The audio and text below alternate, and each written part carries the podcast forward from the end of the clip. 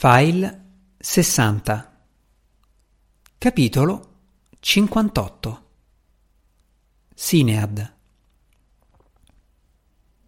Sono stanca.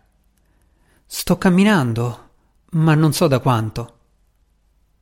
Ero in un hotel, credo, o forse in un ospedale, ma volevo andare a casa, così mi sono messa le scarpe e sono uscita. Indosso ancora la camicia da notte e non credo di avere con me la borsa. Voglio andare a casa, ma non so dove sia. Vorrei fermarmi a chiedere a qualcuno, ma poi vorranno sapere il mio indirizzo e non riesco. Non me lo ricordo. Senza la borsa non posso nemmeno prendere un taxi, se anche riuscissi a trovarne uno. Continuo a camminare. È tardi, credo. Le ombre si stanno allungando. Ho sete e mi fanno male i piedi.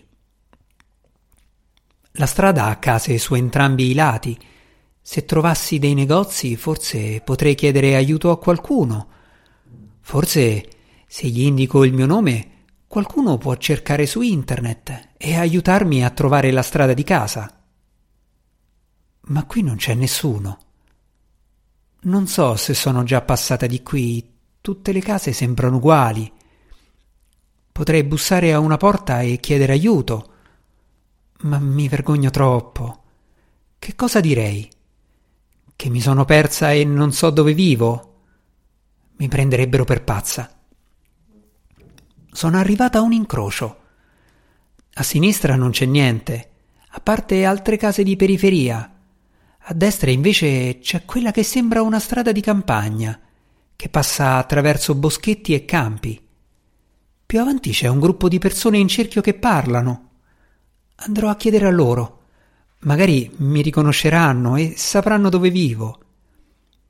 Mentre mi avvicino, vedo che c'è una macchina parcheggiata nelle vicinanze. Il cerchio è formato da quattro persone, tutti ragazzi.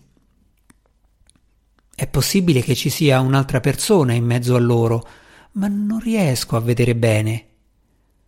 Ridono, ma in modo ostile, rozzo e irritante, e li vedo piegarsi in avanti e afferrare qualcosa o qualcuno. Deve esserci una quinta persona. Sono tutti ragazzi abbastanza grandi. Sono piuttosto brava a giudicare le età, visto che ho cresciuto due figli, e questi sembrano all'incirca dei diciottenni. Non sono bambini e se stanno davvero maltrattando qualcuno, potrebbero fare qualcosa di grave, potrebbero ferirlo. Scusate, dico cercando di dare alla mia voce un tono forte e determinato, non incerto e debole come quello di una donna anziana. Uno dei ragazzi si gira per guardarmi. Ha un'espressione maligna e colpevole in viso. È più giovane di quanto pensassi. Cosa state facendo? Stavolta si girano tutti e quattro verso di me. Sembrano tutti ragazzi di buona famiglia, di quelli che frequentano il liceo. Sono puliti e vestiti bene. Niente tatuaggi o orecchini. Ma è chiaro che non hanno buone intenzioni. Uno di loro, il più alto, ha un ciuffo nero e ho la vaga impressione di averlo già visto. Andiamo, dice all'improvviso e scappa. I suoi amici esitano, poi lo seguono. Corrono verso la macchina, una grande station wagon argentata, e ci saltano dentro, allontanandosi a tutto gas. C'era davvero una quinta persona, una donna. Sembrava che i quattro la tenessero in piedi perché quando scappano lei crolla a terra. Ha un vestito bianco, quindi la vedo bene anche se sono distante e lei è in mezzo all'erba alta. Mi affretto a raggiungerla e mi inginocchio accanto a lei. Il vestito bianco è tutto sporco e sgualcito. È distesa inerte e guarda il cielo. Non sembra che respiri. Il suo bel viso è immobile.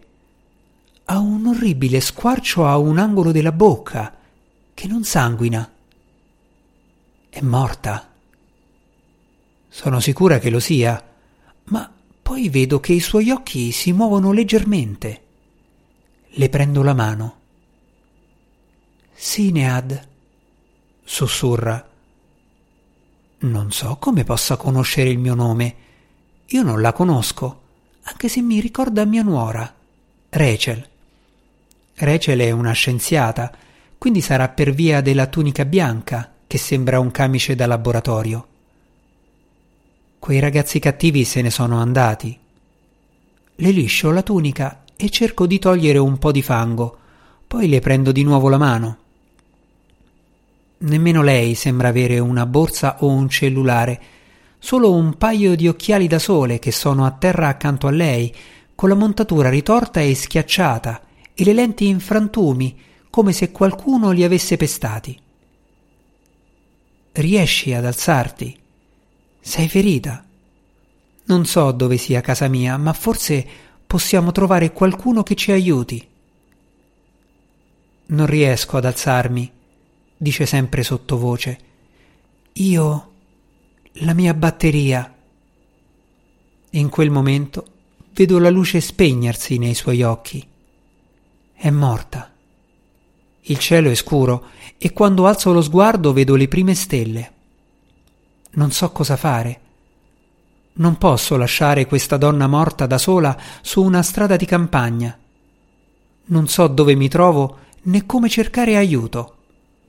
Posso solo restare qui e tenerle la mano fredda, nella speranza che qualcuno ci trovi.